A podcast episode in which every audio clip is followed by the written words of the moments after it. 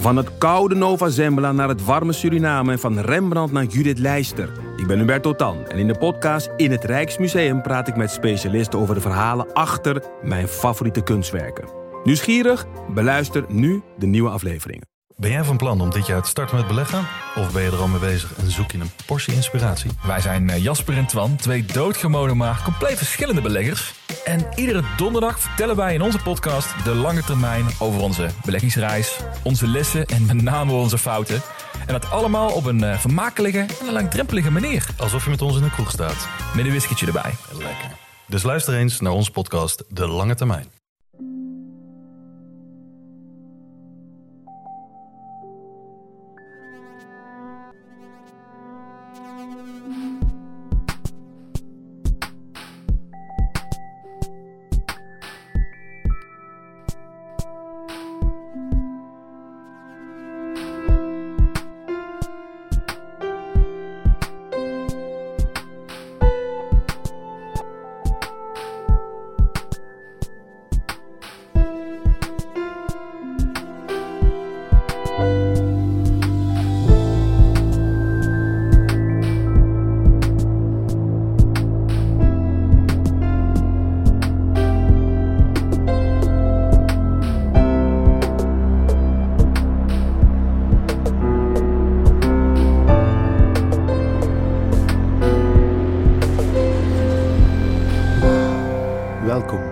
Allereerste aflevering van de Relaas Podcast.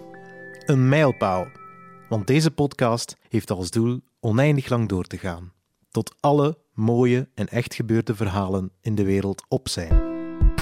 In Relaas vertellen mensen een waar gebeurd verhaal dat ze zelf hebben meegemaakt. Deze keer is dat het verhaal van Sami Mesiani. Een verhaal over vriendschap, hoe die heel plotseling kan breken door een vreselijke gebeurtenis en hoe je stuk voor stuk de brokken lijmt. Toen ik 18 jaar was, dan was ik eigenlijk al mijn leven vrij kostbeu. Eh, ik heb een eh, redelijk strenge opvoeding gehad. En, ehm, dus ja, ik was beu om eh, niets te mogen doen. En dacht ik dus op mijn 18 jaar om alleen te gaan wonen. En dat is dus wat ik ook gedaan heb. En zegt aan mijn moeder van, je moet je geen zorgen maken. Trek mijn plan wel. Toen dat ik dan ben alleen gaan wonen, heb ik, is er voor mij een een nieuwe wereld opengaan. Een betere wereld, een zalige wereld. En ja, een leven waar ik totaal geen spijt van heb gehad. Ik ben dan ook direct beginnen feesten en beginnen, ja, gewoon het leven na zes uur beginnen ontdekken. En dat was geniaal. um, en dus ja, enorm beginnen feesten, drinken, alles. Um, en dan ben ik eigenlijk gewoon random op café mijn beste vrienden tegengekomen. Allemaal op in hetzelfde café. En uh, een van mijn beste vrienden was Gaetan. Um, een zalig wijf waar ik enorm leuke tijden mee heb gehad. En waar ik dus de, de avond zelf dan gewoon op haar kot ben beland. En waar dat we niet alleen leuke momenten hadden, maar waar dat we ook gewoon zo een klik hadden. Iets, iets, iets speciaals wat ik nog met nooit iemand anders heb gehad. En wat ik waarschijnlijk ook met nooit iemand anders zal hebben. Ja, een soort van soulmate eigenlijk. En sinds dat ik dat meisje heb leren kennen, is mijn, is mijn wereld echt volledig veranderd. Zij heeft mij ook echt enorm veel geleerd over vriendschap en over liefde. Ook geleerd dat ik, dat, dat ik en de vrienden dat ik vroeger had enorm oppervlakkig waren. En dat vriendschap niet alleen betekent om samen uit te gaan en samen op café te gaan en, en zat zijn, maar ook gewoon goede gesprekken hebben waar je iets uit kunt leren. En dat had ik met Gaetan. Um, niet alleen de goede gesprekken en de goede band hadden we ook, maar ook gewoon uh, de zaligste nachten. Uh, ik ben dan ook enorm beginnen experimenteren met uh, alcohol en drugs en alles. Um, waar ik enorm zotte nachten heb beleefd. In een decadens, in een charlatan, overal.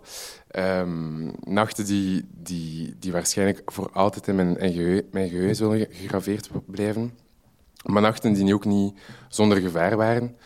Um, eigenlijk, onze vriendschap, niet alleen met Gaetan, maar met al die rond ons, kunnen we zo, kan ik een beetje vergelijken met zo... Um, ik ken het gevoel als je zo naar tv kijkt en je ziet zo een vriendengroep en je denkt zo van... Ah, ik wil ook zo'n vriendengroep. En wel, dat had ik minder en wel een echte fantastische tijd. We ook net, niet lang nadat we elkaar hebben leren kennen, zijn we ook direct gewoon gaan samenwonen. En hadden we een, um, een zalig appartement um, aan het Zuid met een supergroot dakterras. En waar dan er enorm veel dakfeestjes waren. En waar dat we gewoon zaten te chillen en een jointje te roken. En echt gewoon fantastisch leven.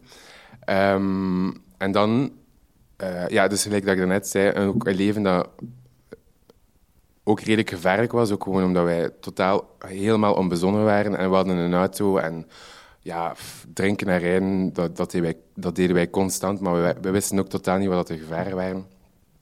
En op een gewone maandagavond gingen we natuurlijk weer uit.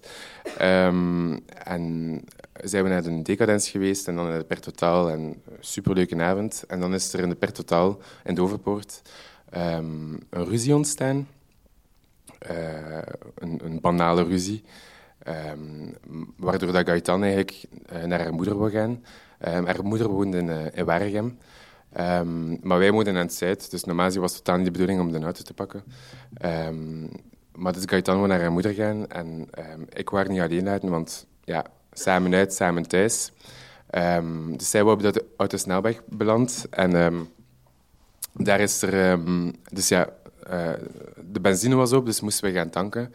Dus besloot Gaetan om te gaan tanken dus heeft ze de afrit genomen om te gaan tanken. En daar stond er een uh, verkeerd geparkeerde uh, camion, waar dat ze dus met volle snelheid is tegengereden. Uh, met drastische gevolgen natuurlijk. Ik herinner mij niet veel, ik herinner mij niet veel meer. Ik herinner mij absoluut niets meer van het ongeluk. Um, maar ik ben drie weken uh, na het ongeluk wakker geworden, met alle gevolgen van die natuurlijk. Ik ben met een rechterarm, rechterarm eigenlijk meteen verloren in het accident. Um, mijn been was ook volledig verbrijzeld. Mijn zeven ribben waren gebroken. Er was ook een scheur in mijn linkerarm waardoor ik niet kon bewegen. Mijn kaak was gebroken, mijn neus was gebroken, mijn oogkas was gebroken. Ja, dus eigenlijk ja, volledig per totaal. Um, eigenlijk dat ik zeg, ik ben drie weken na het ongeluk uh, wakker geworden. Uh, nog altijd denken dat ik net wakker werd van de Noverpoort. Um, en ik werd wakker in een kamer dat ik niet kende. En ik keek rond mij en ik dacht van shit, hè, waar ben ik nu weer blijven slapen? En ik keek naast mij en ik zag niemand liggen. Dus ik dacht, oef, geen one night stand. En um, dus ja, wat dacht ik? Van ja, dat was ook al meerdere malen gebeurd vroeger. Dus um, dacht ik van, ik ga gewoon mijn kleren oprapen en ik ga naar huis. Dus ja, ik probeerde recht te staan, maar echt alles deed pijn. En ik dacht van, huh, wat is dat hier? Heeft er iemand iets in mijn drank gestoken of zo? Of wat is dat? En alles deed pijn. Mijn kaak, overal mijn been, mijn, mijn armen, alles. Um, en na tien minuten of zo dat heb ik, allee, keek ik dan eigenlijk naar mijn arm en dan kon ik mij dan wel weer een beetje oriënteren. En wist ik, um, ja, wist ik dat ik in ziekenhuis was. En kon, had ik ook een bepaalde flashbacks van op intensieve zorgen, waar ik twee weken gelegen heb. Um, en wist ik ja, dat het ongeluk was. En sindsdien is, is mijn leven eigenlijk volledig veranderd. Het is een heel andere wending genomen. Ja, een slechtere, niet zo tof. Um, ik heb zes maanden in het gelegen. En, um, dus de eerste weken probeerde ik ook altijd... Allee, ik mocht niet opstaan, dus ik probeerde ook altijd... Allee, ik zag dat mijn arm eraf was, maar ik probeerde het altijd te relativeren. Wat iedereen ook wel zot vond, omdat ik altijd vrij ijdel ben geweest en nog altijd over mezelf. En dus probeerde ik gewoon de situatie wat te relativeren. En na drie weken, uh, na drie weken mocht ik eigenlijk in een rolstoel zitten en zag ik... Allee, dus wat doe je natuurlijk, is, is in de spiegel gaan kijken en dan zag ik dat het totaalbeeld volledig veranderd was en, en, ik was lelijk en ik was... En dan ben ik eigenlijk in, in, een, ja, in, een, in een put gevallen. Omdat vroeger ook, was ik ook altijd bezig met allee, liefde en iemand die, die mij graag zag en dit en dat. En voor mij was dat toen dan volledig onmogelijk, omdat met hetgeen dat er gebeurd was, omdat ik zo verminkt was. Uh, dus na een maand mocht ik dan uiteindelijk... Um, dus mocht ik naar het revalidatiecentrum. En mensen hadden mij altijd uh, verwittigd van... Revalidatie zal zwaar zijn, zal zwaar zijn. Dus ik had me daar eigenlijk op voorbereid. Uh, maar wat ik, op, allee, ik had mij voorbereid op het fysieke op de fysieke revalidatie, maar eigenlijk viel dat eigenlijk wel redelijk goed mee. Het was eigenlijk meer de mentale revalidatie die heel zwaar was, omdat je wordt volledig geconfronteerd met... Ja, een nieuw leven en met al hetgene dat je niet meer kunt. En dat is enorm veel. Ik, was ook rechtshandig, dus ik heb terug moeten leren schrijven met mijn linkerhand. Uh, mijn veters leren knopen met één hand. Uh, gewoon de fijne motoriek terugvinden uh, met je linkerhand, dat je normaal gezien altijd met je beide handen doet. Dus dat was wel enorm zwaar. Um, de therapeuten daar waren ook enorm hard, maar voor hen is dat ook dagelijkse kost. Maar iemand die daar nog maar net is toegekomen, ja, dat is, dat is gewoon ja, gewoon, er zijn gewoon geen woorden om dat te beschrijven. Er is ook echt de eerste weken dat ik enorm al, allee, al wetend terug naar mijn kamer ging en zo. Maar dan langs de andere kant um, word ook geconfronteerd met andere gevallen die, um, die, nog, die nog erger zijn toegetakeld dan dat jij bent. En dus je komt dan in de oefenzaal bijvoorbeeld en die, die verwelkomen nu een glimlach op hun gezicht. Dus daar haalde ook enorm veel moed uit en enorm veel kracht uit. Dus dat is dan wel het leuke en de revalidatie. En voor mij was het altijd de bedoeling om zo snel mogelijk te revalideren en terug te gaan naar het leventje dat ik aan het leiden was, omdat, omdat dat voor mij ja, het leven was dat ik. Um, dus ja, probeerde ik zoveel mogelijk te revalideren. En na zes maanden uh, kon ik eindelijk stappen. Um, en well, stappen betekent vrijheid, dus kon ik eigenlijk terug naar het leven gaan dat ik. En dat was in het zonnetje en de graslei zitten, een keer naar de charlatan gaan, een keer naar een decadens gaan, op mijn max gewoon chillen. Um, maar ik merkte ook, dus, de eerste keer dat ik terug naar de decadens ging, dat was vrijwijs, maar het mankeerde zoiets. Het was echt, voor, voor mij was het eigenlijk gewoon een, een, een slag in je gezicht, omdat het was totaal niet meer hetzelfde. Het, het was een ander gevoel. En wat was er, wat was er zo verschillend? Ten eerste, um, ja, Gaetan was er niet. Uh, want na het ongeluk heb ik, um, um, is het enorm moeilijk geweest voor, voor mij en voor mijn familie om contact te hebben met Gaetan. Dus heb ik Gaetan uh, meer dan een jaar niet gezien of niet gesproken. Um, dus toen ik dan in decadens zat, zonder haar was dat enorm raar. En ja, ik miste haar ook. En dan de tweede, wat dat er ook zo verschillend was, is dat...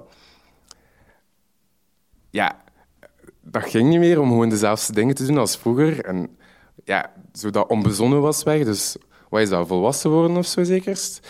Uh, en dat was enorm saai en, je denkt zo enorm veel na over alles. Van nee, dat mag niet, dat kan niet. Want, dus dat ging niet meer. Dus er was zoveel veranderd dat, dat, dat gewoon niet ging om, om, om dezelfde dingen te doen als, als vroeger. Dus ik ben eigenlijk tot vandaag eigenlijk nog een beetje aan het zoeken naar iets dat lijkt naar het gevoel eigenlijk dat ik vroeger had. Maar dat is enorm moeilijk. Um, omdat, eigenlijk als je een ongeluk hebt gehad en je verliest bijvoorbeeld je naam, oké, dat, is, dat is vrij erg en gebleid en gebleid en. Maar uh, na zes, zeven maanden zo zijn je uitgebleid en wilde gewoon verder gaan. Gelijk, ik heb nu mijn prothese en kan weer buiten en dit en dat. Maar je in een ongeluk verliezen veel meer dan alleen maar ja, je arm. Je verliest vrienden, je verliest je leven. En je leven terugvinden, of iets dat daarop lijkt terugvinden, na een ongeluk is ja, quasi onmogelijk eigenlijk. Um, dus daar is, dat is wel nog iets waar ik nog altijd uh, mee sukkel. Um, ik heb wel, um, na een jaar, heb ik wel terug uh, de moed gevonden om met Gaetan terug overeen te komen en ja, de vriendschap terug te nemen van waar dat we het gelaten hebben. En hoe hebben we dat gedaan? Ja, dus door natuurlijk weer af te spreken, maar ook gewoon door aan een project te beginnen. Uh, samen met Rondpunt, dat is een VZ2 die zich bezighoudt met uh, slachtoffers, slachtoffers die verhalen gaan vertellen op middelbare scholen om, om jongeren te sensibiliseren in het verkeer. Dus zijn we begonnen aan dat project om samen jongeren te sensibiliseren, dus ons verhaal te gaan vertellen en op die manier hopelijk um, jongeren te, ja, een, een, een, een, indruk achter te laten en dat ze dus niet drinken en rijden. En dat is wel echt iets dat voor mij enorm belangrijk is om te doen.